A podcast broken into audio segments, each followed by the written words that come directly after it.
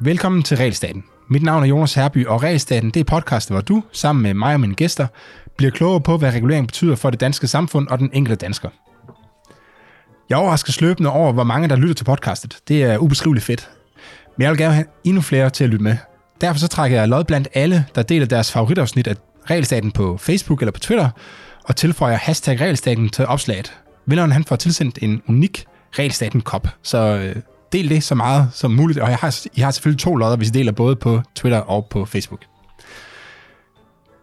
I forhold til dagens afsnit, så øh, skal vi snakke om noget, hvor, som forhåbentlig kommer til at berøre os alle sammen. For på et eller andet tidspunkt, så bliver vi modtager øh, af ydelser fra øh, velfærdsstaten. Og vi vil jo gerne have øh, så god nytte af de ydelser, vi, vi får. Og det er det emne for i dag, hvor jeg har besøg af Carsten Høl fra KA Pleje. Hygild. Høgild, undskyld, fra KA Pleje.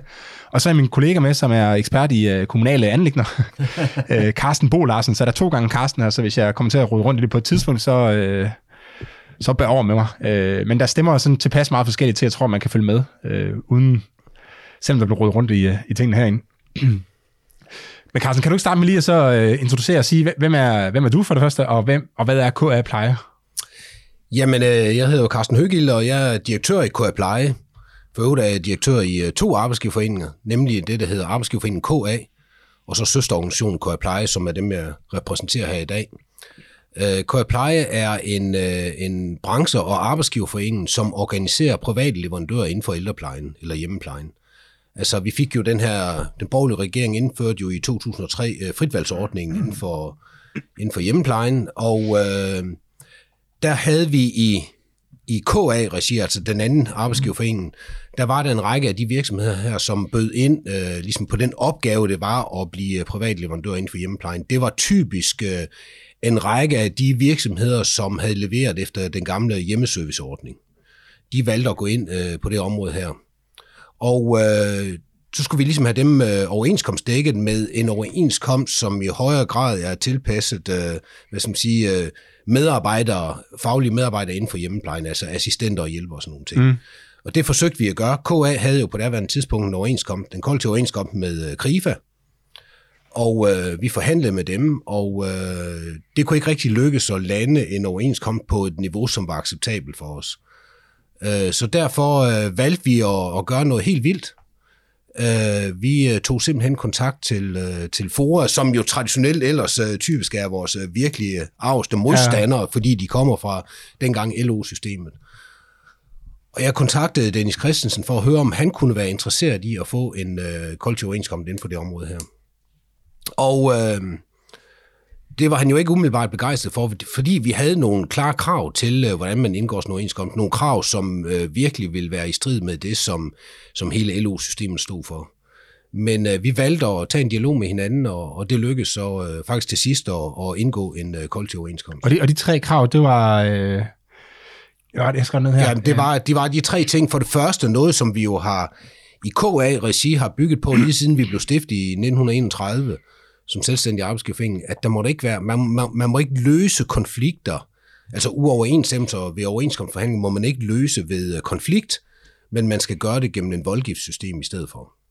Og det er jo klart... kan du lige, sådan, kan du lige udrede, hvad, hvad betyder det? Det, det, det, er, det er et retssystem, ikke? Øh, men, ja, men det betyder, at hvis, øh, hvis to parter til, i en overenskomstforhandling ikke kan blive enige om at, at forny overenskomsten, så, så må øh, hos os må øh, arbejdsgiverne ikke lockoute medarbejderne, og vores øh, modpart, øh, overenskomstmodpart, fagforeningen, må ikke øh, sætte deres øh, medarbejdere eller medlemmer i øh, konflikt. Og det er jo fordi, vi har en tro på, at, at dialog er den bedste vej. Altså, mm. vi, skal, vi skal have løst det her gennem en dialog. Det giver ingen mening at lade medarbejderne betale en masse dyre øh, penge for at være i en konflikt, eller virksomheden taber en masse penge, fordi de ikke kan sælge i den periode og producere. Øh, og det giver slet ikke mening i et moderne samfund, hvor, hvor øh, konkurrenten til, øh, til ens virksomhed øh, jo er hele verden. Det er jo ikke bare i nabobyen længere, mm. som det var for 50 eller 70 år siden. Da jeg læste det, det, de der 10 sider, du sendte til mig, der, der tænkte jeg også, det, det lyder lidt som om, at, altså, at pendanten det er, at hvis du bliver uenig med din nabo om et eller andet, øh, så går du ikke over og slås med ham. Så, øh, så finder du ud af på en eller anden måde at få det løst, og hvis, det, hvis I ikke kan løse det selv, så får I en ekstern part ind ja, til at så vi har, det er, det. Vi har simpelthen en, en, voldgiftsdommer, som typisk er, sidst vi havde et voldgift på det, for at få ny overenskomst, det var, det var Mette Christensen fra Sørhandsretten, som, øh, som var voldgiftsdommer, og som øh, jo kom med en kendelse, og det er vi som begge parter, så øh, skal man acceptere. Og, og så kom vi jo godt videre på den måde, og jeg tror som mænd, øh, hvad skal man sige, hvis man tager pangdangen i FH og er i systemet, nu kan vi jo se sygeplejekonflikten der i, i værk nu, ikke også? Hvis det bliver til for voldsomt, så er det klart, så vil Folketinget på et tidspunkt agere voldgift, kan man sige, ikke mm. også? Og så, øh, og så komme med en løsning, som begge parter er nødt til at acceptere, fordi det er via lovgivning.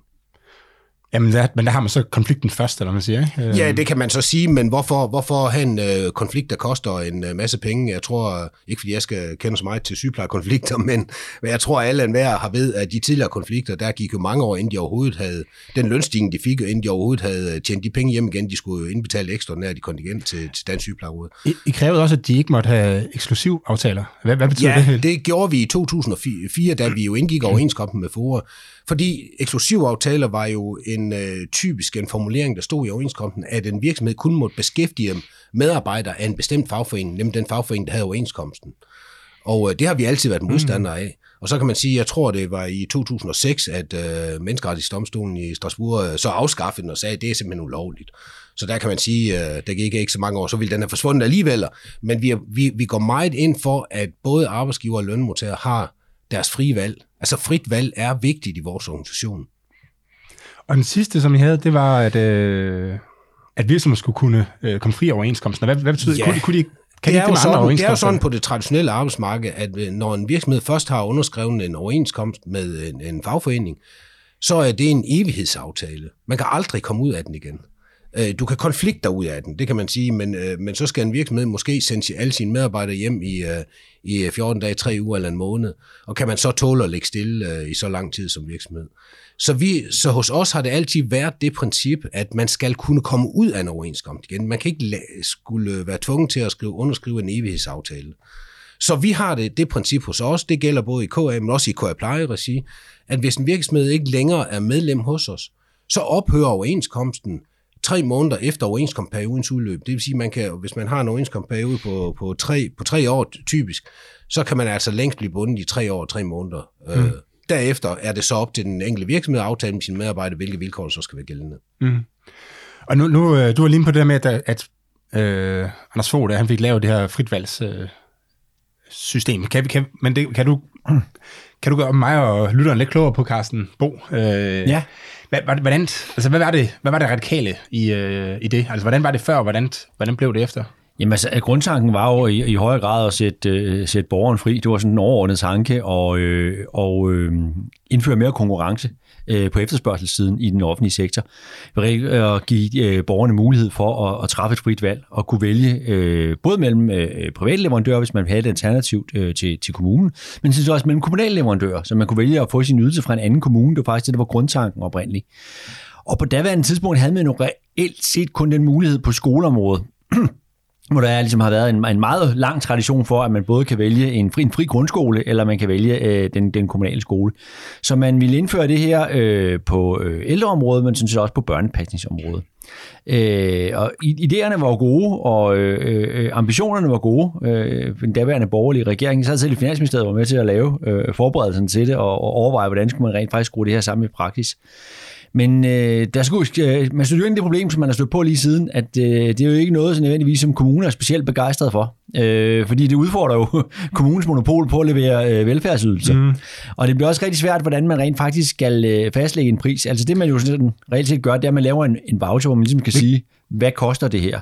Øh, og det kan være yderst vanskeligt, hvis man ikke har et marked til at bestemme prisen. Det ved du mm. og jeg, som er økonomer, at øh, der, var- det er svært at godt lige, erstatte øh, markedet. Jeg vil godt lige vende tilbage til den her senere, så, men, Ja. men, så bund og grund, så øh, før 2003, mm. der fik man at vide fra kommunen, at nu du kan få hjemmepleje, ja. øh, og så sendte kommunen en person ud, som så Ja, leverede den øh, en se- hjemmeplejeydelse, eller hvad man skal kalde det. jeps. Øh, og efter 2003, der sagde kommunen, du kan få hjemmepleje, så du kan vælge fra den her smørbrødsseddel i, i bund og grund. Eller du kan vælge en, en anden i hvert fald end kommunen. Du kan jo vælge en anden rundt. Ja, ja. ja. Øh, vi kan lige komme tilbage til, hvordan det udvikler sig over tid. Øh, ja, Carsten Høgel. Ja, jamen jeg vil bare sige, jeg Høgil, synes, jeg, synes jo, jeg synes jo netop fritvalgsordenen, der, som den borgerlige regering indførte, det er jo et af de bedste eksempler, vi har set i, i mange år på, at man vidderligt gjorde det, man sagde, nemlig at sætte borgeren i centrum. Mm.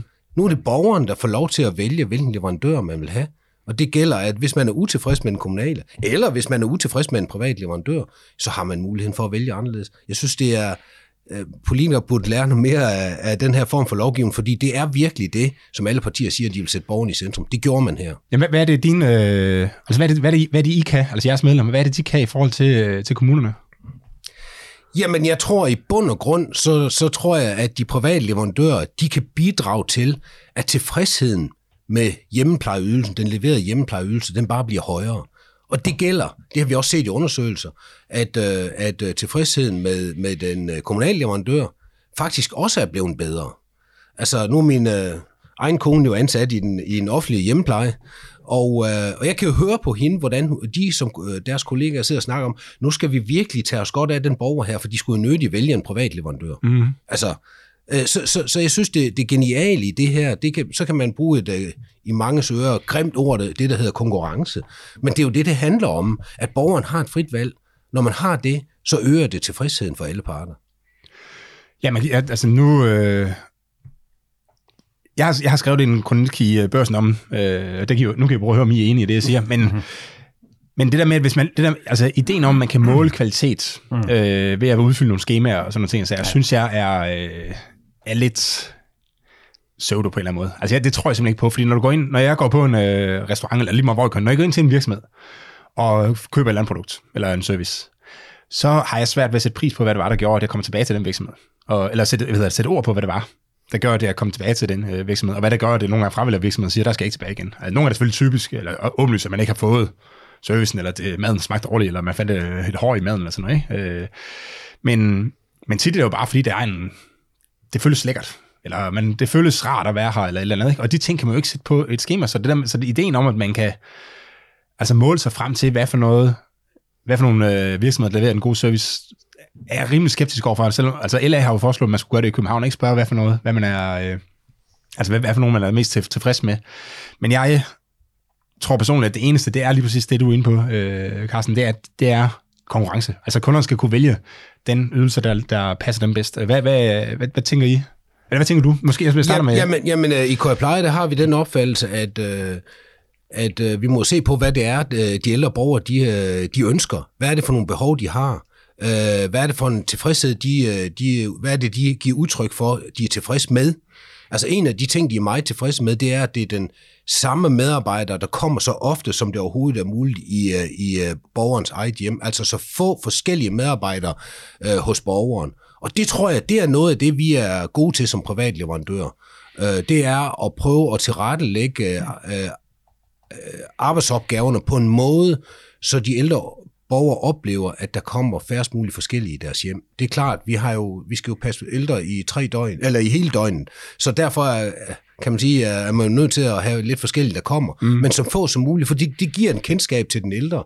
Det giver en viden om, hvad det er, der, der den ældre borger skal have hjælp og derfor kan man hurtigt gøre det, og man får et vist kendskab til hinanden. Det er jo noget af det, der betyder aller, aller mest øh, for, øh, for den ældre borger. En anden ting, der betyder rigtig meget, det er, at de har lidt selvbestemmelse i forhold til den pleje, de får. Altså, vi har, vi kender jo alle sammen eksempler på, hvordan øh, øh fru Jensen, øh, hun, øh, hun er vant til at stå op klokken syv hver eneste dag. Det gjort hun helt liv, ikke også? Og øh, så kan det være, fordi det ikke lige passer hjemmeplejen, så kan hun først komme op klokken halv ti. Altså, det, det, det synes vi ikke er rimeligt. Der, der er man også nødt til at prøve at kigge på den ældres behov og, og øh, prøve at imødekomme det. Det tror jeg også, de private leverandører er rigtig dygtige til. Noget af det, vi jo satser meget på, når man skal måle kvalitet i ældreplejen, det er jo, at vi prøver at måle på den oplevede tilfredshed. Altså i stedet for at, at måle på, om hvis fru Jensen er visiteret til en halv time, har hun så fået en halv time. Mm. Men det er jo ikke sikkert, at hun er så er tilfreds med den halve time, hun så har fået vel. Så vi skal måle på den oplevede tilfredshed. Det er svært, men jeg tror, det er en mulighed. Fordi når du går ud af restauranten, så er det jo også din oplevelse, der, derinde du giver udtryk for bagefter. Ja, lige præcis. Ja, lige præcis, lige præcis. Det, det er det, men man kan sige, hvis ikke man kan vælge andre restauranter, så, øh, så kan det være svært at så vurdere, så hvordan, hvor god restaurant er på en måde. Så kan det være ligegyldigt, hvad du oplever, fordi så kan du ikke vælge anderledes jo. Altså, jeg, i, øh, da gymnasiet var jo, nej, det var faktisk ikke gymnasiet, det var på universitetet, var det vel. Øh, der var jeg glad for min øh, Nokia 3310, men den ville jeg jo ikke være glad for i dag, fordi et, nu har markedet ligesom vist mig, at der findes faktisk noget, der er endnu, endnu bedre. Ikke? Øh, så så konkurrence er ligesom nødvendig for, at, kunne, for at man har noget at sammenligne med. Altså man skal ligesom kunne se, hvordan det ser ud andre steder, øh, som, som jeg ser det i hvert fald. Hvad, hvad siger du, Carsten? Ja, men, men man kan sige, man kan på princippet måle kvalitet på to måder. Det er jo den måde, man gør det på, når man kigger på det også rent forskningsmæssigt. Du kan enten sige, hvad, hvad er den oplevede kvalitet, altså hvad, hvad synes brugeren eller borgeren, det er det, som, som Carsten også øh, snakker om her. Og det er sådan lidt, at du gør der har du faktisk fat i de her udefinerede ting, men du kan ikke øh, objektivt sige, hvad der smager bedst, vaniljeis eller jordbæris det er et personligt valg. Mm. Øh, og så kan du opstille sådan nogle, man kan sige, øh, objektive, faglige øh, kriterier for, hvad er øh, god ældrepleje. Og der ligger jo sådan et måske sådan mere filosofisk øh, tilgang til verden i at sige, kan man sige noget objektivt omkring det, eller er det en individuel øh, øh, vurdering? Men noget, der faktisk er sjovt at se fra forskningen, det er, at øh, der er ikke nogen særlig stor sammenhæng med, øh, om fagpersoner vurderer, at en ældre for eksempel har fået god pleje, og den ældre selv har oplevet, at vedkommende har fået god pleje. og det siger måske, at, at de kriterier hænger ikke nødvendigvis altid sammen. Øh, så, så, så, det skulle lige, så, hvis, så, hvis der er, hvis man har en kunde, der får service ja, ja. for pleje, øh, så, øh, så spørger man bagefter fagpersonen, ja. hvor god pleje, eller en eller anden, ja, men jeg for det er observatør art, øh, spørger man ham, hvor god pleje ja. fik den her, og så spørger man den, der fik plejen, hvor god pleje fik ja. du. Og så, så de to ting hænger ikke noget sammen, nej, siger du? Nej, man har sådan nogle, altså, nogle objektive kriterier og, øh, og andet. Og når man måler, øh, også rent forskningsmæssigt, øh, forskellen på private og offentlige leverandører, det er bare blandt andet, i Sverige har man nogen større udbredelse af, af, af private leverandører på mange år, velfærdsområder. Så noget, det man kan se, det er, at private leverandører er generelt er gode til det der med øh, den oplevede tilfredshed, altså brugerens tilfredshed, og øh, de offentlige leverandører er nogle gange bedre til det med at udfylde skemaer, man så må sige, og, og afkrydse de her objektive øh, mm. øh, kriterier. Det kan også noget at gøre med, hvad der er fokus på fra de forskellige øh, chefer og øh, i de i enkelte organisationer. En anden ting, man måske lige kunne nævne i den forbindelse, i forlængelse til det der Carsten, han, øh, han sagde omkring øh, konkurrence. Altså, så er det jo øh, indlysende. Det er, det er det, der virker, og øh, man kan sige, den oplevelse, du har af, at det også gør kommunerne bedre, er igen bekræftet øh, i forskning, der er lavet i Sverige, som straks har øh, noget større udbredelse af det her, og dermed også en bedre mulighed for at lave forskning i den her slags ting. Der er kommet en fremragende bog her i, øh, i foråret, som er skrevet af Henrik Jordal, som er professor øh, i, i Sverige, og, og en fyr, der hedder Morten Blix, så vidt jeg øh, husker, hvor de gennemgår erfaringer med, med de svenske øh, privatiseringer reelt set. Øh, og vil helt klart konkludere, at det, der har, har været godt, det er, at det har skabt konkurrence.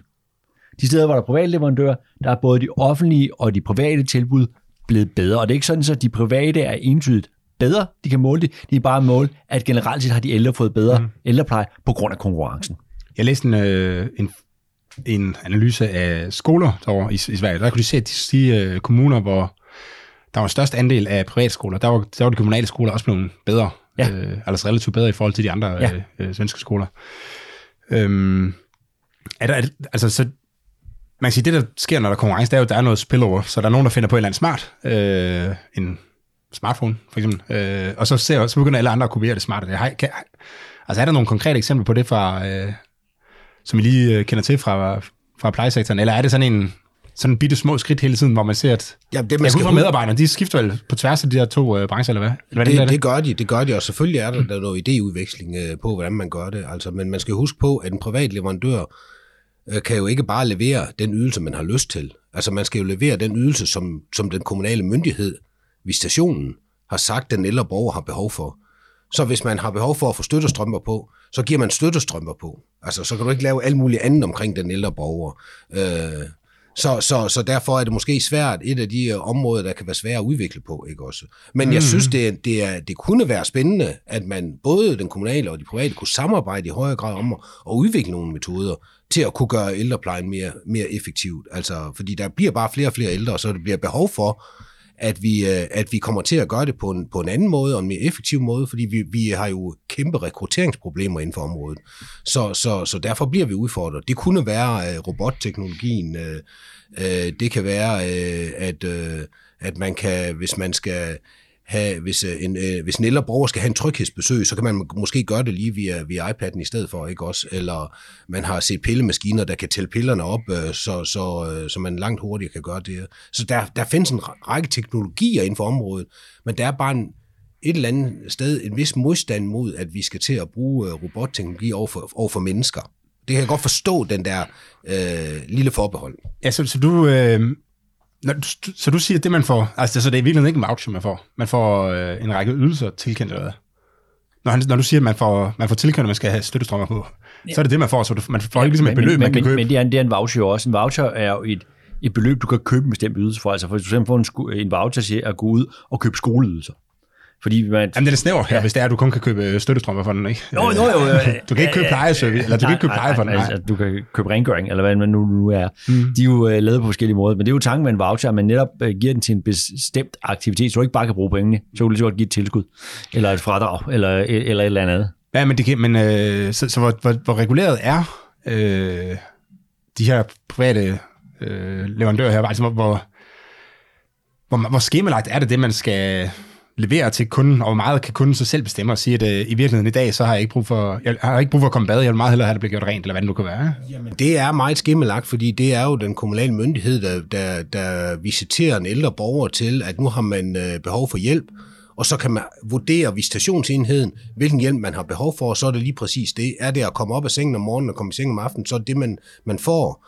Øh, nogle kommuner har så indført nogle øh, klippekortordninger, hvor man øh, som ældre får, jeg tror endda det var måske Folketinget, der vedtog, at man skulle lave nogle klippekortordninger, øh, hvor man så kan have en vis antal øh, timer, man øh, hen over året selv kan beslutte, at man vil gøre brug af til for eksempel at få en, øh, en øh, plejemedarbejder til at gå med ned i byen eller et eller andet. Mm. Og det er, jo, det er jo super fint, men, men det er meget øh, fastlagt fra kommunens øh, visitationsenhed. Og sådan er det formentlig også nødt til at være i høj grad, fordi vi, vi kan jo ikke have et marked, hvor øh, de ældre bare selv bestemmer, hvor meget hjælp de gerne vil have jo.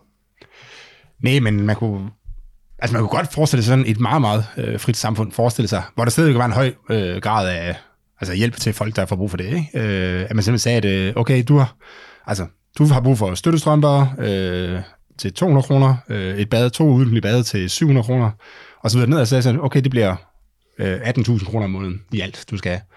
Og så sagde man, prøv med det, ikke? Øh, så kan, man, så, må, man, så, så kan man stramme lidt med ind og sige, at du kan kun bruge den hos de her øh, godkendte servicevirksomheder, som, som er altså som er ligesom godkendt, som, som har ansat plejepersonal. Øh, og, og, der, og der kan du, så, så, hvor der er en eller anden form for kontrol med. Men du kan virkelig bruge den på den pleje, du vil. Og så kan man gå endnu længere ud og sige, okay, du skal købe de to bade og støttestrømmer og sådan noget. Så, så, så, så hvorhenne, altså man ligger i hvert fald ikke på det, den del af skala, hvor man bare får pengene, kan jeg så høre. Øh, men det, det lyder som om, man ligger ret langt over i den skala, hvor man får altså støttestrømper og to bade, og, øh, og der er ikke så god mulighed for at så vælge de ting, der lige passer ind bedst den dag. Nej, Altså, det, er jo, det, er jo, det, er jo, det, er jo, en svær diskussion, fordi man diskutere hvorfor bliver det her ikke bare finansieret af den ældre selv? Altså gennem opsparing øh, og alt muligt andet. Hvorfor giver vi overhovedet et, et tilskud til et offentligt tilskud til, øh, til ældrepleje? Det, det er jo så endnu mere frit samfund, man sige. Ja, ja, og det, og det gør vi jo, fordi at der er ikke nogen af os, der bryder os om at se, at ældre mennesker har det dårligt. Altså, det, det giver også en tilfredsstillelse, at, er, at alle mennesker, uanset deres økonomiske baggrund og opsparing, i hvert fald til et mindst minimumsniveau, har en ordentlig øh, alderdom og en ordentlig øh, ældrepleje. Og det har et økonomisk navn, sådan gode, der hvad er det? Ja, det er meritgode. Meritgode, ja. Kalder man det også. Øh, og det betyder, det betyder at man... Øh, at, ja, at vi ikke kan lide at ja. se, at der er folk, der lider, så derfor så kan vi uh, ligesom sige, at du får penge på den her betingelse. Ja, ja. præcis. Og noget, altså, man kan for eksempel ikke lide folk, der måske lever alt for øh, beskidt, for nu at sige det meget øh, direkte, fordi det har vi nogle normer for, så man gerne have, at de får noget hjælp til, til rengøring. Det, det gør også gladere, om jeg så må sige. Og derfor kan man så diskutere, hvor meget det der så rent faktisk skal målrettes. Jeg har faktisk en gang selv, kan jeg afsløre her, en stor afsløring, været, været hjemmehjælper, mens jeg studerede i Gladsaxe Kommune for mange, mange, mange, mange år siden. Og der oplevede man jo det der med at komme ud til ældre, som i virkeligheden gerne vil have noget andet. Altså man var sat til at gøre rent, og det trængte der til, vil jeg bare sige, mm. øh, når man kommer inden for døren. Men på den anden side, man må jo ikke gøre noget i deres hjem, øh, mindre at, øh, som de var imod. Altså det var, var deres egen bestemmelse, om man skulle det eller ej.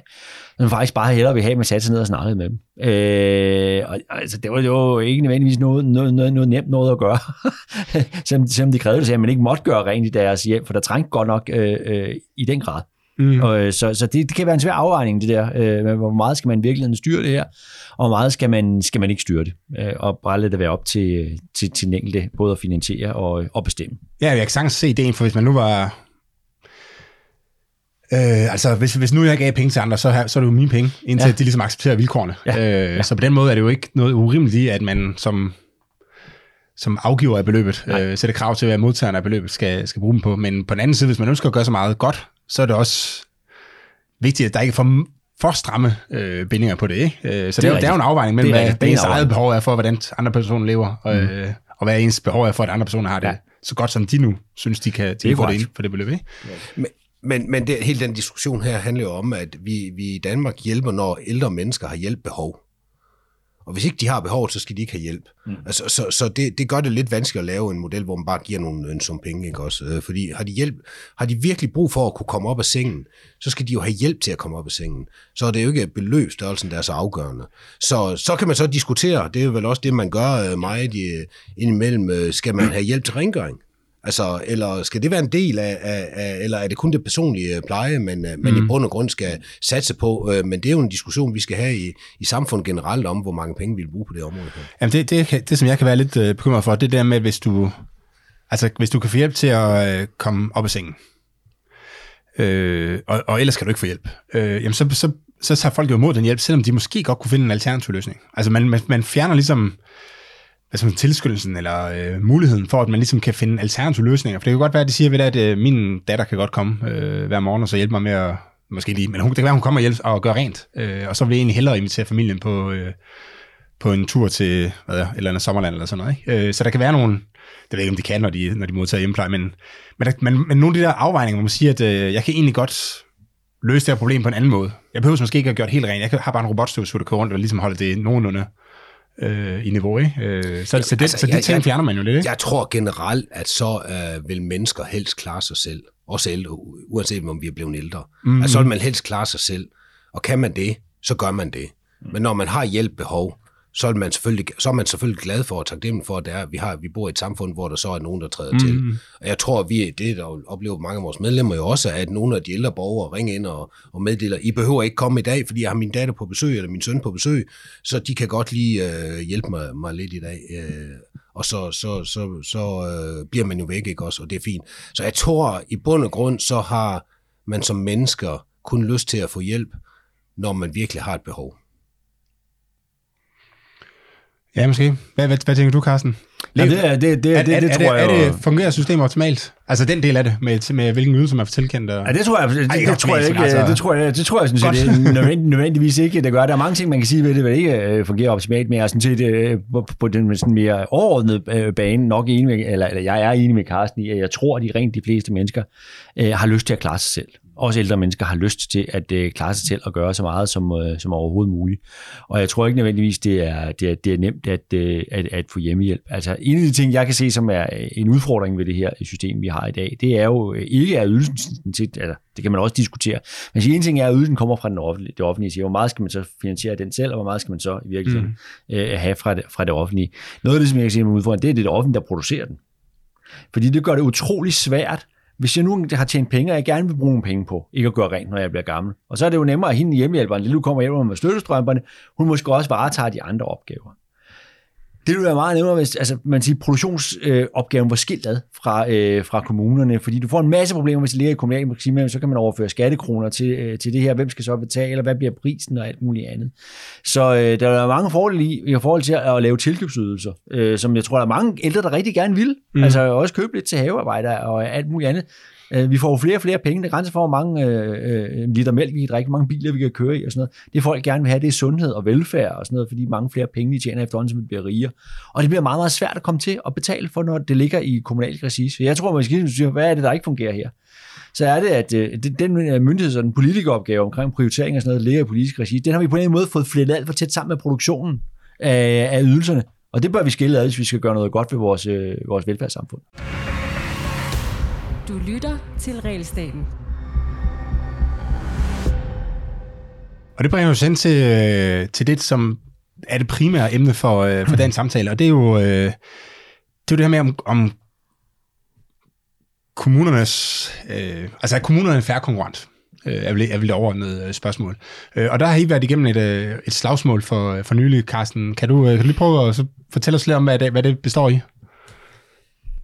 Ja, altså generelt kan man sige, øh, de private leverandører er lidt i, i, i en, kommer lidt ind i en ideologikamp, øh, når man kommer ind i en kommune, fordi at vi jo i Danmark har sådan en eller anden øh, lidt mærkelig opfattelse, underlig opfattelse af, at hvis man skal have med mennesker at gøre, så skal man helst være offentlig ansat.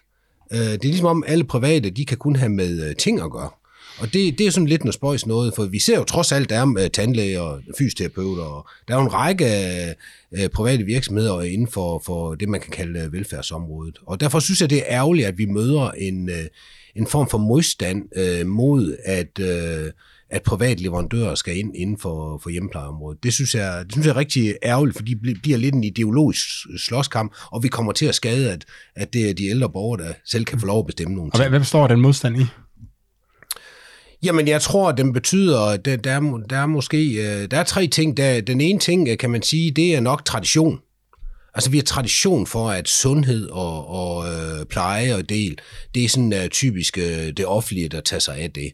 Og det skal vi til at vende os til, at vi, vi skal have noget konkurrence på det område her, så der kan blive større tilfredshed, og at uh, man får nogle private aktører ind uh, på markedet her. Det tror jeg, uh, så jeg tror, at tradition er den ene ting. Der, den anden ting, vi ser, og det er jo, vi ser jo modstand uanset, det, jeg tror, det er uanset, øh, hvilken partifarve det er i sådan en kommune, om det er blå eller rød, så oplever man en vis øh, modstand. Og det, øh, det tror jeg har noget at gøre med, at det giver en vis magt i en kommune at kunne have en stor driftsenhed.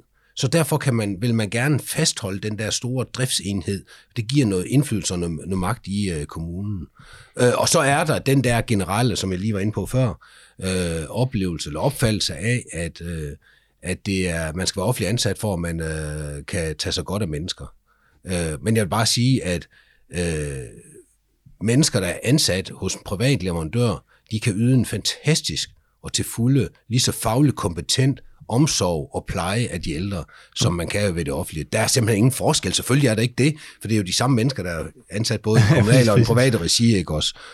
Men, men hvordan møder I så den her mod? Altså, hvad, I havde jo en konkret, øh, ja. I har ført nogle konkrete retssager, ikke? Og hvad er det, det er jo, som er baseret på den modstand, eller hvad man skal sige ja. det, som I møder. Så kan du, kan du lige prøve at fortælle til, hvad, hvad er... Øh, hvad, hvad, går den, hvad går de retssager ud på? Jamen, øh, serviceloven, som jo regulerer det her område, den, øh, den øh, giver jo øh, kommunerne mulighed for at lave frit valg øh, på, på tre områder. Den tredje, det er fritvalgsbeviset, den skal vi ikke komme så meget ind på her.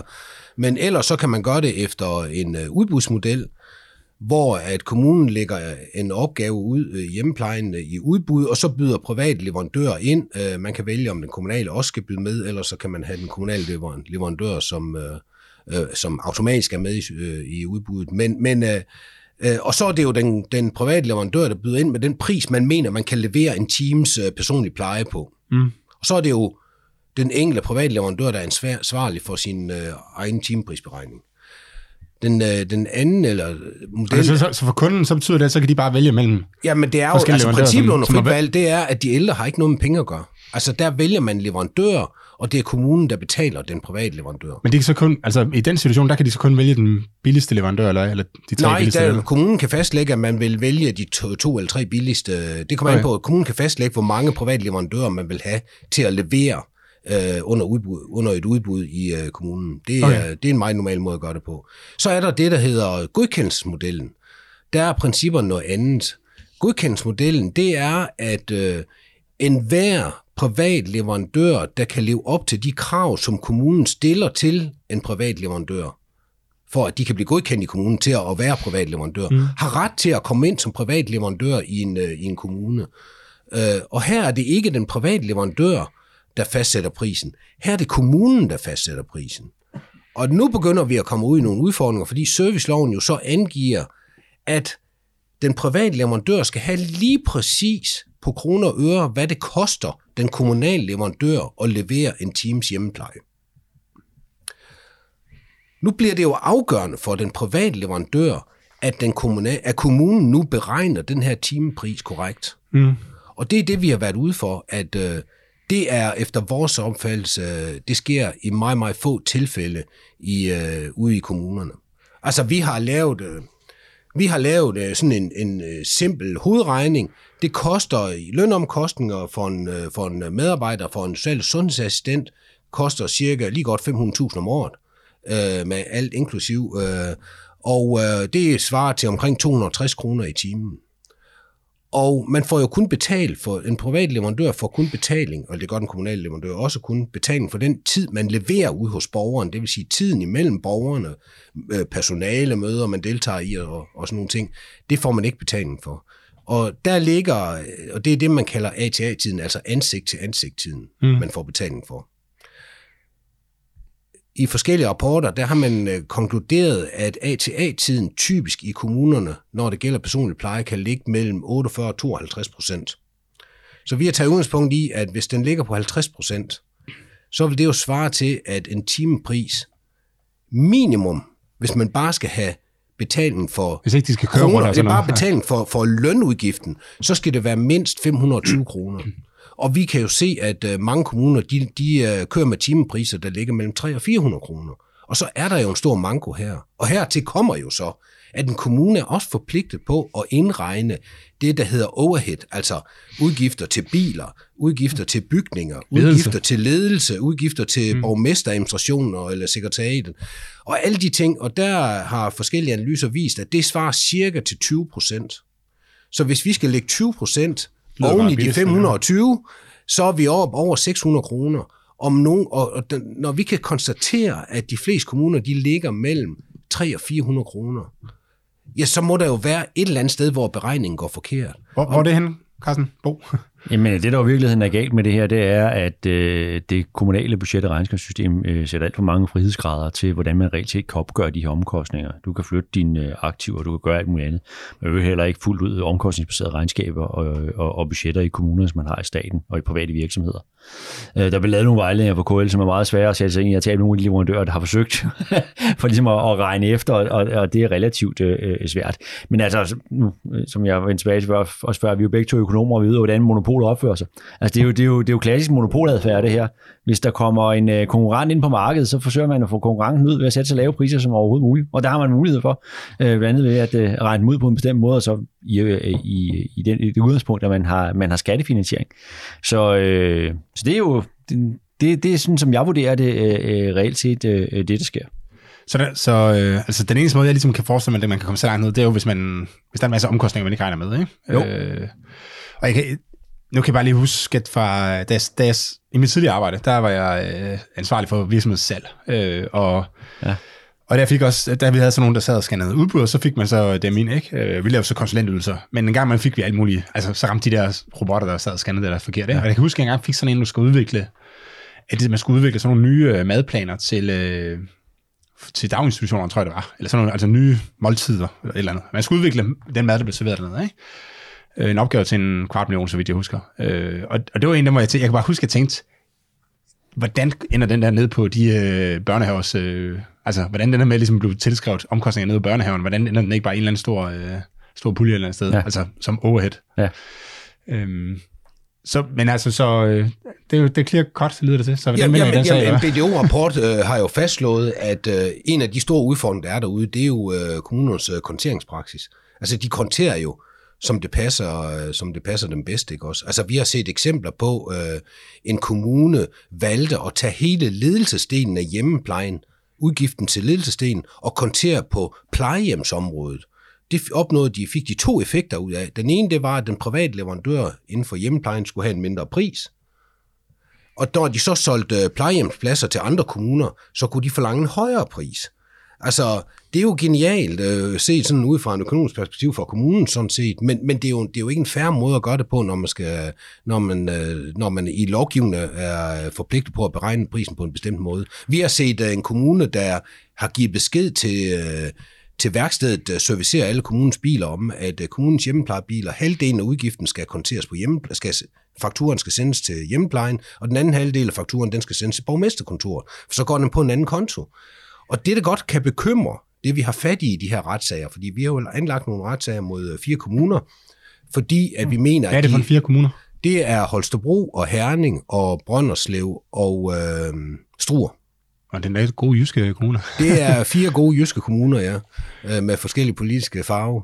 Øh, Men, men, men det, vi, det, vi, øh, det, det, der er problemet i det her, hvis vi får medhold i, at den opfattelse, vi har af det, så vil vi også komme til at afsløre, at det, der jo ikke er overblik over, hvad koster hjemmeplejen i Danmark.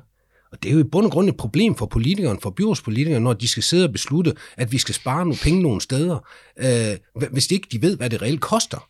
Hvor stort spænd er der de her priser fra øh, kommune til kommune? Altså dem, de, ligesom, de officielle priser? Du nævnte, nogen, du nævnte omkring 300, men... Øh... Jamen, øh, det, det er omkring personlig pleje, så ligger det vel fra 300 op til øh, sådan lige øh, underkanten af 500 kroner. Altså, de ligger alle sammen relativt lavt i forhold til jeres... Det gør de. Vi, regnestykke. vi, øh, Men selv med 300 til 500 er der også relativt stor spænding. det er jo stort øh, på trods af, hvad er det, der kan gøre forskel? Ja, det er jo, øh, det er jo klart, en landkommune er jo dyrere at have hjemmepleje i per time, fordi der er stor transportafstand, mm. end det er i København, for eksempel Københavns Kommune. Mm. Men, men når vi sammenligner kommuner, der ligger ved siden af hinanden, så kan det godt være øh, mellem 100 og 125 kroner i timepris øh, forskel. Øh, vi, har jo, vi har jo set øh, i Holstebro Kommune, der, da vi anlagde sagen, øh, der valgte de jo så at hæve øh, prisen med 125 kroner per time umiddelbart efter. Øh, man kan sige, øh, det, det er jo næsten, Så er det allerede virket. det er næsten en tilståelse, kan man sige. Men hvorfor, hvorfor der ikke... Øh, altså, hvorfor... Hvorfor sker, okay, jeg kan godt forstå, hvorfor det sker, for hvis du øh, sidder i øh, en eller anden forvaltning eller et sted, eller på, i en kommune, så er det jo, Ja. jo flere medarbejdere du har, jo mere, jo vigtigere er du, jo højere løn kan du sikkert også gå ud og, øh, og, og argumentere for, at du skal have og sådan noget. Ja. Men hvorfor får det lov til at ske? Jamen altså, der, man kan sige, hvorfor får det lov til at ske? Altså, øh, der har jo været flere øh, forsøg på at reformere det øh, kommunale budget- og regnskabssystem, øh, hvor, hvor, hvor KL og kommunerne jo naturligvis øh, øh, øh, strider imod, fordi vi vil beskytte deres øh, produktions- og informationsmonopol. Men man kan også sige, at det er jo svært, altså plan, planøkonomi er jo rigtig svært. Altså man skal, sådan, øh, skal teknisk skal, skal udregne, hvad er den rigtige pris på det her i sådan et, et byråkratisk system. Altså det rigtige vil jo være at lade markedet bestemme det. Mm. Øh, det er jo også den måde, man bestemmer priser på alle mulige andre steder. Og, og det der med at indføre sammen, så meget information og skulle tilrette konteringspraksis i, på tværs af 98 kommuner og sådan noget, det kan faktisk også blive et ret øh, øh, vanskeligt øh, øh, setup. Øh, man kunne måske overveje, hvis man skulle gøre noget, øh, der gjorde det nemmere øh, Øh, inden for de rammer, der er i dag, og ikke overlade det hele til markedet, og overveje en model, der minder om den, der er på, øh, på friskoleområdet, hvor man har en landsdækkende takst for, øh, for det, der gælder, som gælder alle steder. Det var en mulighed at gøre det. Og så spørger du, Jonas, hvor, hvor, hvorfor sker det her? Jamen altså, det sker jo i virkeligheden af, af, af to årsager. Dels er der nogle kommunale embedsmænd, som er interesseret i at have et stort produktionsapparat, for det er det, der giver dem prestige. De er øh, chef for mange mennesker og giver dem høje lønninger og alt muligt andet. Og så er der sådan en anden ting, og det er lidt det også det, Carsten er inde på, det med, at man kan jo ikke se, hvordan ældreplejen er prioriteret. Og det er der måske i virkeligheden en pointe i. Fordi når man tager kommunale nøgletal og sammenligner på tværs, nu har vi jo også en del kontakt til kommunalpolitikere herinde, og der er en eller anden, der har et højt beløb, siger, hvorfor bruger vi så meget på ældrepleje? Jamen, det er jo fordi, at øh, øh, øh, forhold til en anden det er kommune, vigtigt. jamen, det er fordi, de konterer helt anderledes, siger de så. Og så er det den kommune, de bruger lidt, siger, hvorfor bruger vi så lidt på ældrepleje? Får vi dårlig service? Nej, men det er fordi, de andre konterer helt anderledes. Altså, øh, det bliver meget, meget svært at komme ind til, er der i virkeligheden en forskel her, er der ikke en forskel her? Og øh, det er sådan en af de ting, jeg virkelig elsker at snakke om, øh, og skrive om, det er det her med at sige, politikere er jo sat i verden, og det er jo grunden til, at vi har lægefolk til at lede kommuner, til at lave de der prioriteringer, de her svære prioriteringer, for det kan man ikke regne ud som øh, professionelle at sige, der skal bruges så og så meget op, som siger, bruge så meget på skole og så og så meget på, øh, på ældrepleje. Det skal vi have lægefolk til. Men det er jo nogle ubehagelige beslutninger. Det er jo sådan nogle beslutninger, man bliver upopulær på. Sådan bryder politikere sig ikke om at tage. Så dem skubber de ned, meget gerne ned til embedsfolkene. Så vil de hellere lege embedsmænd. Fordi dem, der er populære, også ude i befolkningen, det er de professionelle, der rent faktisk kommer ud og hjælper de gamle. Det er jo dem, vi godt kan lide. Så vil de hellere associere sig med dem og sige, at vi vil hellere komme med nogle smarte idéer til, hvordan kan man, og det har de så jo ikke forstand på, hvordan kan man gøre hjemmeplejen bedre, øh, og alt muligt andet, frem for at træffe de, de ubehagelige prioriteringsbeslutninger. Så derfor er politikere også interesseret i at beholde produktionsopgaven, så, så det ikke er noget, der, der, der, der, der tilhører dem øh, naturdrevet, øh, fordi øh, den er populær, og den er sjovere at have med at gøre, end den ubehagelige prioriteringsopgave, som de i virkeligheden er sat i verden for at løse. Det er sjovt, jeg kunne lige tænke på det, du sagde det med, at man øh, i virkeligheden så skulle man bruge en markedspris. Øh, der kunne man så tænke på en anekdote, jeg hørte fra Sovjetunionen. Det var, at de brugte jo faktisk markedspriser. Altså de så på, hvad koster en computerskærm i, øh, i Am- Amerika? Okay, ja. den koster så meget. Den, den pris bruger vi også i vores land, ikke? Øh, så, så når man ser på, hvordan du, Sovjetunionen klarer sig, så har de sikkert ikke klaret sig så godt, hvis ikke der har været en markedsøkonomi omkring dem. Øh, fordi de var nødt til at så importere noget fra den markedsøkonomi, for at få deres egen til at fungere, ikke? Jo. Øhm, Carsten, de, de retssager der, de, de kører nu, eller hvad? Det gør de, ja. Og vi, vi, Øh, vi vi optager er- her den øh, 19. maj. Øh, Der, der, i, øh, der, er kommet en, øh, der har været hovedforhandling i øh, sagen mod Brønderslev Kommune. Der kommer dom den 5. juli. Øh, de to andre, de er stadigvæk i proces. Og sagen mod Struer Kommune er lidt specielt, øh, fordi at kommunen der ikke har lavet en, øh, et almindeligt udbud, men de har lavet det, de kaldte en omvendt udbud. Og det er jo, det er jo faktisk lidt øh, interessant, øh, og det er måske øh, en, en stor katastrofe, hvis man kan få lov at gøre det. Altså, vi mener jo, det var ulovligt i, i forhold til serviceloven at lave et omvendt udbud, fordi Hvad betyder det? det betyder, at kommunen nu øh, fastsætter den pris, som de private leverandører skal byde ind med.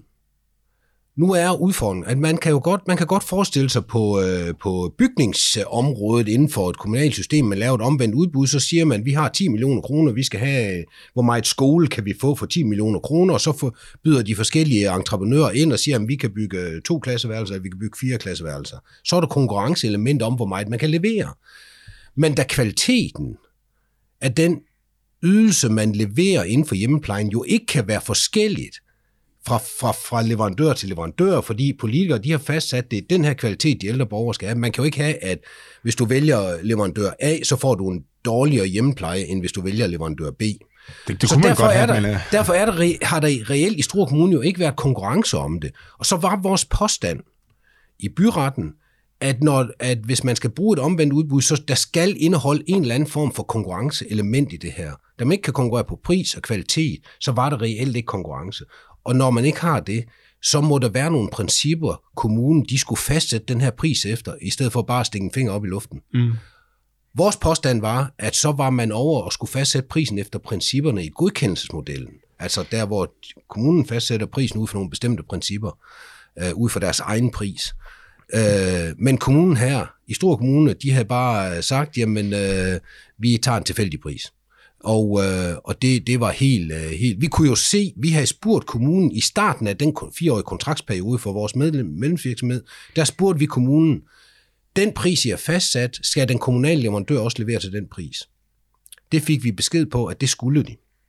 Men det viser år efter år, at den kommunale leverandør havde et underskud på halvanden million. Vi spurgte, hvad gør man med det Selvom underskud? de er... Hvad skal man sige? Nu vil jeg ikke sige... Jeg, jeg kan vel godt sige snød med priserne der. Altså selvom Jamen, de det er, ved jeg jo ikke, om de snød med priserne. Det kunne Ah. være reelt nok, de har fastsat de priser. Men vi kunne jo se, at den kommunale leverandør oparbejdede et underskud på halvanden million øh, hvert år. Og vi spurgte hvert år, hvad gør I? Jamen, det er princippet, at de skal dække det ind næste år. Da der jo hele kontraktperioden var gået på fire år, så havde man oparbejdet et underskud på 6 millioner. Og nu stod politikerne i Struer Kommune med den beslutning, skal vi bevilge den kommunale leverandør det her underskud, for de kan jo ikke blive med at køre med det her. Det valgte de så at gøre, og så sagde vi, okay, nu skal den kommunale leverandør også have, og der i Struer Kommune, der har den, eller den private leverandør, der har den private leverandør lige omkring 50% af borgerne bruger den private leverandør. Så svarer det jo fuldstændig til den samme pris, som, som den kommunale leverandør har kørt med i underskud. Desværre så... Øh, så det skal, det, det skal lige, så der, der er to, der er nogle offentlige og private leverandører. De får samme pris. Den offentlige leverandør får så og siger, okay, den pris er nok lidt lav, øh, så I får øh, 6 millioner kroner på efterbevilling. Ja, Okay, ja, så, så bliver jeg med at tænke, det skal de begge have. Ja, det, offentlige tænker vi jo også, det tænker vi jo også, og man kan jo sige, Struer Kommunes politikere, de må være super glade for den her private leverandør, for de har sparet 6 millioner kroner på, at borgerne i Struer Kommune har fået pleje af den private leverandør i stedet for. For havde de alle været ved den, ved den kommunale leverandør, så har det kostet 6 millioner mere. Og det synes vi er jo en helt urimelighed og, og en fuldstændig unfair konkurrence. Vi anlagde sagen ved byretten. Desværre tabte vi. Øh, og øh, og øh, dommeren sagde, jamen øh, det er lavet, kontrakten er indgået efter, efter udbudsloven, og der må man godt lave omvendt udbud. Øh, vi synes så ikke helt, han forholdt sig til, jamen hvis man laver et om, omvendt udbud, hvor det reelt ikke er et konkurrenceelement, og det skal der være ifølge udbudsloven, hvad, hvad gør man så med prisfastsættelsen? Dommeren sagde, jamen der står i kontrakten, at hvis, øh, hvis, øh, hvis øh, ydelserne i kontrakten ændrer sig, så har den private leverandør ret til en forhandling. Vi har hvert år bedt om at få en forhandling med kommunen, fordi vi kunne se, at ydelserne ændrede sig. Men da vi af kommunen fik at vide, jamen den kommunale leverandør skal levere til den samme pris, øh, og de skal have det inden for deres pris, jamen så må vi jo bare sige, jamen så skal den private leverandør også kunne have det inden for samme pris. Og derfor kørte det videre. Det var først, da kommunen bevilgede de her 6 millioner, at vi kunne konstatere, nu har man fået en betaling, som vil være unfair konkurrence. Så det er en grotesk sag, og sagen bliver selvfølgelig anket. Nu sige, så øh, i den bedste af alle verdener, så vil, øh, så vil retssystemet få rettet op på det her, så vil, øh, vil fremover få en øh, få færre konkurrence fra kommunerne, men det har jeg svært ved at forestille mig, for at være helt. Øh, så, så måske kunne vi øh, snakke lidt om, hvordan, altså, hvordan burde det her, hvordan burde man løse det her? Og du, du var lidt inde på, at man skulle skille, Ja. Altså t- hvad hedder tildeler, hvad hedder, hvad hedder, hvad hedder det? Altså dem, der ligesom tildeler ydelsen, og, øh, og den, du producerer. Ja, visitationen, ja. ja, så, og så altså man kunne i højere grad skille, øh, skille produktionen ud øh, øh, fra, øh, fra det kommunale politiske niveau. Og det kan man forestille sig øh, flere øh, forskellige øh, modeller for. Øh, altså jeg tror jo en model, altså det er sådan et spørgsmål om, altså er, er det bedst kun af private leverandører, er det, er det bedst at have et mix øh, af offentlige og, og private leverandører? Øh, og jeg, altså, jeg tror, nogle, nogle af de veje, man kunne gå i hvert fald at komme et skridt øh, videre, det var at kigge på den der taksberegning. Øh, og jeg tror meget på det der med nationale takster, fordi man kan se eksempelvis på sundhedsområdet, er der et område, hvor det her det har virket, så var det på sundhedsområdet. Det blev jo lavet øh, samtidig med, at man lavede frit valg på de kommunale velfærdsområder, så lavede man jo sit behandlingsgaranti på sundhedsområdet, hvor man jo efter en måneds ventetid på venteliste, man havde jo alle lange ventelister, mm. kunne tage sine penge med til en øh, privat leverandør. Og de øh, takster var jo fastsat på baggrund af de gennemsnitlige takster i sygehusvæsenet. Øh, og så gik man sin vej med den gennemsnitlige takst i sygehusvæsenet. Hvis man kunne noget lignende, øh, det er jo så kommet i konflikt med det kommunale selvstyre og alt muligt andet, men, men jeg tror godt, man kunne skrue en model sammen, hvor man kunne noget lignende, øh, så tror jeg, det ville gøre rigtig meget. Og så er jeg i øvrigt ikke, øh, jeg tænker sådan set også godt, at det konkurrencemyndighederne her kunne spille en større rolle. Altså vi har en konkurrencestyrelse, som jo, der sidder masser af rigtig, rigtig dygtige mennesker, som jo godt kunne få øh, større beføjelser og øh, måske i virkeligheden også øh, større kraft til at gå ind i den her øh, type sager. Ja, de, de er jo øh, bundet, så vidt jeg ved i hvert fald, øh, ja. i, forhold til, i forhold til kommunerne. Ikke? Mm. Øh, kan du lige fortælle lidt om Nej, det, det, det, det tror jeg måske ikke, jeg er den bedste til at fortælle okay. om, men, men de har i hvert fald ikke de beføjelser, der skal, der skal, de har i relation til, øh, til, øh, til private virksomheder, fordi kommunen jo ikke er en virksomhed, men jo er, jo er en offentlig myndighed. Og øh, på den måde ikke. Men, men, men det kunne man jo kigge på i realitet og give dem de muskler øh, til, til at gøre det. Yes. Altså, Konkurrence- og Forbrugerstyrelsen har ikke kompetence i, i konkurrenceloven til at forholde sig til det her, når det gælder øh, fastsættelse af, af timepriser på, øh, inden for velfærdsydelser.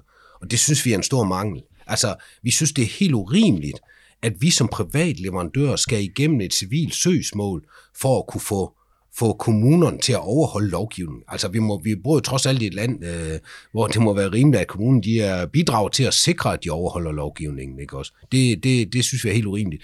Øh, den forrige, eller regeringen før, den socialdemokratiske regering, her, den borgerlige regering, de var jo ved at indføre en form for øh, central klagemyndighed på det område her.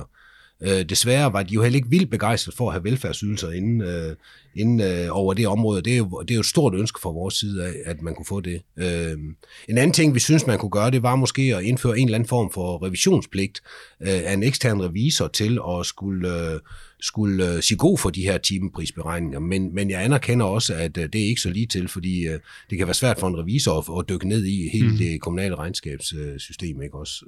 Men jeg, jeg synes, det kunne være en spændende tanke om at, at lave en, en fast takst, ligesom man på skoleområdet, hvor det, det er jo en fast pris, man får der, ikke også?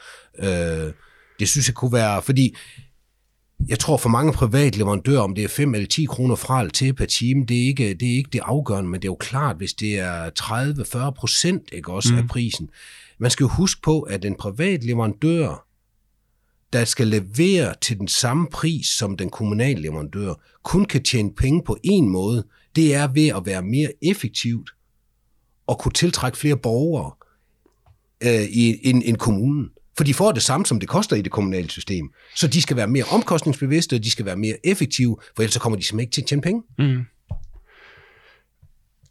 Øh, jeg havde et spørgsmål mere, som jeg lige glemte. Nå, så lad os bare springe videre til det, til, til det sidste, som, øh, som, som handler, hvorfor, altså hvorfor, hvorfor finder vælgerne sig det her? Altså hvorfor gør man ikke? Hvorfor gør, øh, hvorfor gør vælgerne ikke noget, når, når de kan se, eller når de, når det er sådan her.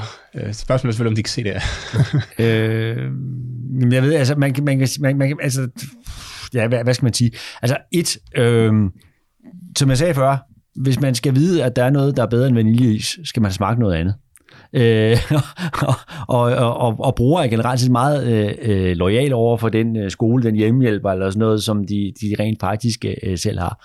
Og, og det er jo øh, øh det, det, er det offentlige, der sidder på en stor del af, af, af, af ydelserne i dag. Øh, derudover så er det, det, det, det som vi også øh, ofte taler meget om her i Sjæbers, det her med, med velfærdskoalitionen, der er en meget stor del af, af vælgerne, der jo er offentlige ansatte i Danmark, og, øh, og i øvrigt, øh, eller på, på, på overførselsindkomst, så har deres øh, hovedparten deres indkomst fra den offentlige sektor.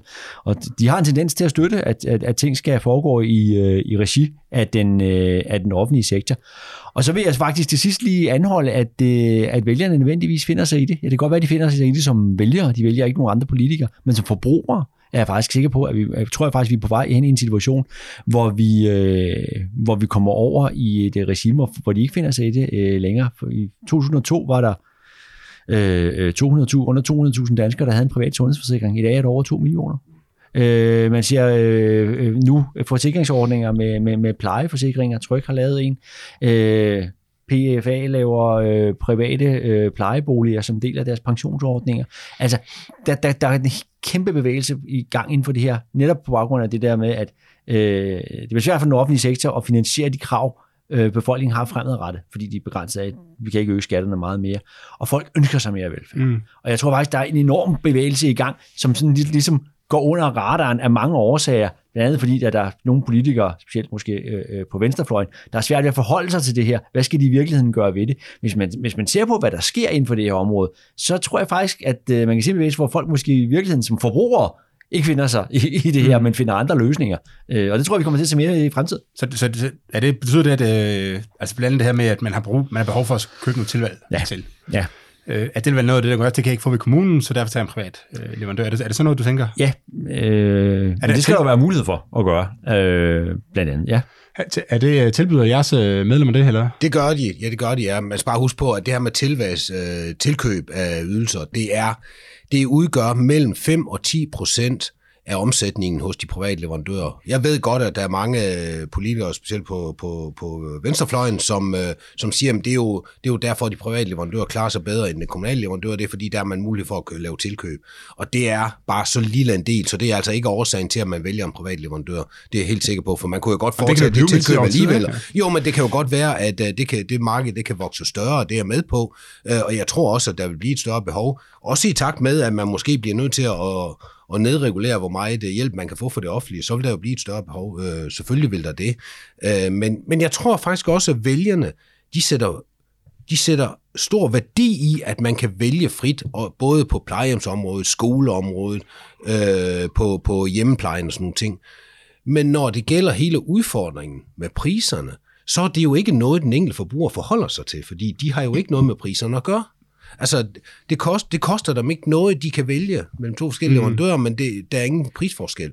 Det tror jeg ikke, der skal være, men, men de, vil, de sætter stor pris på det, at der er, der er frit valg, og derfor kan man jo godt synes, det er lidt bekymrende, at vi sidder med en regering, som nu begynder at fokusere på, uh, hvor stort frit valg skal der være inden for forskellige områder. Ikke også? Det synes jeg er temmelig bekymrende for den enkelte borger, og det tror jeg, der er mange vælgere, der også er. Jeg kan tænke, må, må jeg lige holde fast i ja. det, du kom på ja. i, uh, fordi du, du nævnte det her med, at, at forbrugerne måske ikke vil finde sig i det, så at, og det fik mig til at tænke på, hvordan er det egentlig at være forbruger på det område der? Altså får man, øh, nu, jeg kan huske helt i starten af samtalen, sagde at øh, så får man en smørbrød eller sådan, men hvordan fungerer det egentlig? Altså min farmor, hun blev lige pludselig øh, meget hurtigt dement og blev sådan, altså skulle lige pludselig ikke tage vare på sig selv øh, mere. Og så fik hun tilkendt øh, hjemmehjælp. Men, men, men, men, hvordan foregår det egentlig? Altså, øh, Får hun, får hun smørbrødseddel, hvor hun siger, at du kan vælge, du kan vælge mellem de her selskaber her, eller, eller bliver man først tilkendt en, øh, en kommunal hjemmehjælp, og så... Jamen, øh... Eller, no.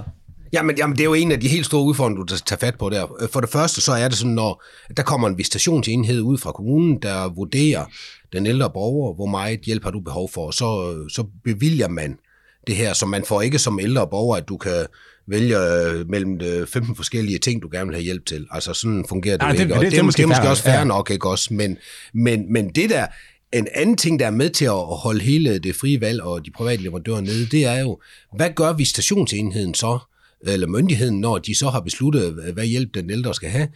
Ja, så sender man den ældre borger over til, øh, til den kommunale leverandør. Så det vil sige, hvis man skal have en privat leverandør, så skal man vælge nogen fra. Øh, og det synes vi er jo lidt problematisk. Hvorfor er det ikke, at visitationsmyndigheden øh, tager en borger og siger, at sidste gang var det en kommunal leverandør, der fik en borger, nu det er det en privat leverandør. Så kan man jo så, hvis man er utilfreds med en privat leverandør, vælge den kommunale leverandør. Men som udgangspunkt i Danmark, så er det sådan, at kommunen de sætter, siger, at det er den kommunale leverandør, der skal levere. Og det synes jeg er problematisk, og det er med til at begrænse det frie valg. Det, det lyder meget problematisk. Jeg tænker, hvis man driver virksomhed, så vil man gerne have, at øh, man, man var i den position, ikke? At, øh, jeg vil Altså, lige- udgangspunkt, så får du et bord på øh, den, den restaurant her. Øh, hvis du vil have et bord et andet sted, skal du lige ringe ned og afstille den, og så... Jeg har lige et, øh, noget, jeg simpelthen bliver nødt til at, at komme af med her, fordi i relation til det, som, øh, som, som Carsten siger der, øh, der blev for et par år siden produceret et meget interessant forskningsartikel af, af, af to gode øh, danske forskere, Lasse Åsgaard, og jeg tror, hans medforfatter hed øh, Søren Kær Fod, eller Fod Kær, jeg kan ikke huske, hvilken rækkefølge hans navn, efternavn kom i, hvor de faktisk ude og kigge på, øh, hvad er det, der afgør om øh, udbredelsen af privat hjemmepleje i de enkelte, i de enkelte kommuner. Og de har så fået adgang til nogle data, som man normalt, ikke har, har, nemlig hvor stor en andel af frontpersonalet er øh, medlem af fagforeningen. Og der finder de en meget, meget klar sammenhæng mellem, at øh, hvis der er en stor andel af, fag, øh, af frontpersonalet, der er medlem af fagforeningen øh, i, i kommunen, så er der ikke så mange, der kommer til den private leverandør. Og det er noget at gøre med, altså hvad er virkeligheden? Altså vi har jo her, nogle af de, noget forskning, der er her på Cebus, har vi kigget meget på den velfærdskoalition, altså hvordan ser det ud på vælgersiden. Men de viser så, at det, der i virkeligheden er meget vigtigt, og det kan være svært at, at, at lave de her resultater sådan, det, der er vigtigt, det er i virkeligheden, hvor hvordan ser det ud på ansattsiden, altså dem, der taler med de, har kontakt med de øh, Mm. øh, ældre til daglig, vejleder dem, taler med dem, rådgiver dem, hvad er deres holdning, eller deres udgangspunkt øh, øh, i forhold til, øh, til, øh, til at inddrage private leverandører. Der får de nogle øh, relativt klare resultater på det, som, som jo ikke har været vist af så mange øh, før, så det, det, det er faktisk ret interessant. Det, det lyder meget spændende. Så det, du siger, Ja. det er, at hvis man... Øh, at der, det, det betyder noget, hvilken... Ja, det, det er vel på en eller anden måde en politisk overbevisning, eller sådan Ja. noget, som, øh, som, Ja. ja. som den, der kommer ud og rådgiver Ja. dig, har. Ja. Øh, fordi jeg, vil- jeg, vil- altså, Ja. ja. jeg vil også godt forestille mig, hvis det var mig, der kom ud, så ville jeg sige, du skal ikke have det offentlige. Under ingen omstændighed er det offentlige, du skal have det private, ikke? Ja. Og her fortæller Øh, er det til om med det, rigtig meget. Øh, i, Det- øh, i den, det har de i hvert fald vist, de to Det lyder meget det, det, det er godt tænkt øh, Ja, studie der. det man er det, det er i den grad. Det er dygtige folk. Jeg, jeg har ikke flere spørgsmål. Øh, Jeg, jeg, jeg synes, det var rigtig øh, spændende at høre. Øh, Er der, er der noget, I sådan ligesom sidder og tænker, at det her kunne vi godt tænke os lige at berøre? Vi, vi, det har taget en time nu, og vi kan godt gå en lille smule over tid. Nej, men der, der, der er jo en række af problemer på det område her, og jeg, jeg tror, jeg kunne nævne øh, 5-10 stykker mere, så, så det må vi jo tage på et andet tidspunkt, mm. ikke også? Men, men, men det, jeg synes, der skal stå tilbage, det er, at det helt afgørende, det er, at vi får fastholdt det her frie valg for de ældre. Fordi så ellers så er det at fratage en ret for nogle mennesker, som simpelthen, altså det er jo mennesker, vi har med at gøre. Altså, det er jo ikke øh, alt, alt muligt andet, men det er mennesker, vi skal have at gøre. Hvorfor er det sådan, at vi gennem hele livet får lov at vælge, øh, øh, børn, hvilken børnehave vi vil gå i, øh, hvilken skole vi vil være, hvilket arbejde vi vil have, sådan nogle ting. Men lige præcis, når man får hjælp for, for, øh, brug man for hjælp, når man bliver gammel, ja, så skal man ikke længere have lov til at bestemme. Det er jo ikke, fordi hjernen den forsvinder, når man bliver gammel, vel? Altså, Altså, jeg, synes, i forhold til... Nej, Carsten, kom ja, bare med dit. Jamen, jeg har bare, bare, bare i sådan, øh, hvis vi skal have sådan en udgangsreplik her, altså, sige, altså, som vi jo har talt meget om i dag, og som man også kan, kan øh, tale om på andre områder, så har det her med det frie valg og inddragelse af, af alternative løsninger jo i den grad øh, modvind, altså bliver modarbejdet øh, Mm. politisk og, og, og også øh, administrativt. Men der tror jeg bare, man skal bide mærke i, at på trods af det, så har, er det jo alligevel imponerende, så stor en succes det har været det her. Er der omkring en tredjedel af, øh, af de ældre, der modtager øh, øh, pleje eller, besøg, eller øh, rengøringshjælp fra en øh, privat leverandør på, på ældreområdet. Omkring lige lidt under 20 procent af de danske børn går i en privat eller fri øh, eller skole, altså som er privat øh, funderet. Mm. Øh, man har lige forsøgt at, øh, at gøre et anslag mod øh, de private botilbud øh, på handicap- og, og socialområdet. Det måtte man opgive. Og det må man opgive, fordi at sektoren er blevet så stor, så hvis man lukkede den, så ville man stå i et kæmpe problem, og de løser opgaven rigtig godt. Det lykkes på dagpasningsområdet, fordi der er sektoren ikke særlig stor, så der har man politisk kunne holde til at rette et slag mod den, øh, som formentlig bliver ødelæggende øh, med det her profitforbud. Øh, og de har også været under nogle lidt andre ordninger end dem, som man har været under på ældreområdet, hvor det har været svært at, at, at, at komme igennem med en privat øh, daginstitution. Men jeg vil bare sige, i lyset af, hvilke udfordringer de private har været øje imod, så er det jo faktisk imponerende, mm så stor en markedsandel, der lykkes dem og Europa. Altså, jeg håber, når jeg, hvis jeg engang ender med at skulle øh, have pleje, så håber jeg, at det bliver en eller anden form for voucher-system. Øh, og det kan godt være en voucher, hvor du siger, du, øh, altså, jeg, jeg, jeg forestiller mig stadigvæk, at øh, de siger, at du har skal have støttestrømper og øh, tørsi bag Ja. øh, x antal gange om dagen, og hvad det nu er, dernede af, og sige, det bliver 20.000 kroner. Du skal have de ydelser der. Øh, dem her, det, det er mindste krav på en eller anden måde, ikke? Men øh, hvis du kan finde en firma, der vil levere mere end det, så, øh, så er det fint. Øh, og det bliver mere i højere grad den måde, det kommer til at, øh, til at køre på. Øh, men det kan godt være, at du får ret, Carsten, at det virkelig, så den måde, du kommer til at køre på, det er, at der er altså nogle, nogle helt basale ydelser fra det offentlige, og så tilkøber man resten, ikke? Fordi vi er blevet så rige og stiller så store krav til den tid, at, øh, Ja. at det offentlige simpelthen ikke kan følge med. Der, der er trods alt forhåbentlig nogle år til, at jeg står i den situation. Tusind tak for jeres øh, bidrag. Det var, det var meget, meget spændende. Jeg blev, øh, jeg blev meget klogere på det område her, øh, end jeg var i forvejen. Jeg vidste en lille smule, men nu ved jeg meget mere. Øh, jeg håber også, jer der sad og lyttede med derude, I øh, synes, det var en spændende samtale. Øh, og endnu en gang tak, fordi I, I lyttede med. I kan finde mig øh, overalt, hvis I øh, finder, søger på Jonas Herby på Google eller på Facebook eller på Twitter, så, øh, så kan I finde mig og skrive til mig, så skal jeg nok øh, svare jer. Tak fordi I lyttede med.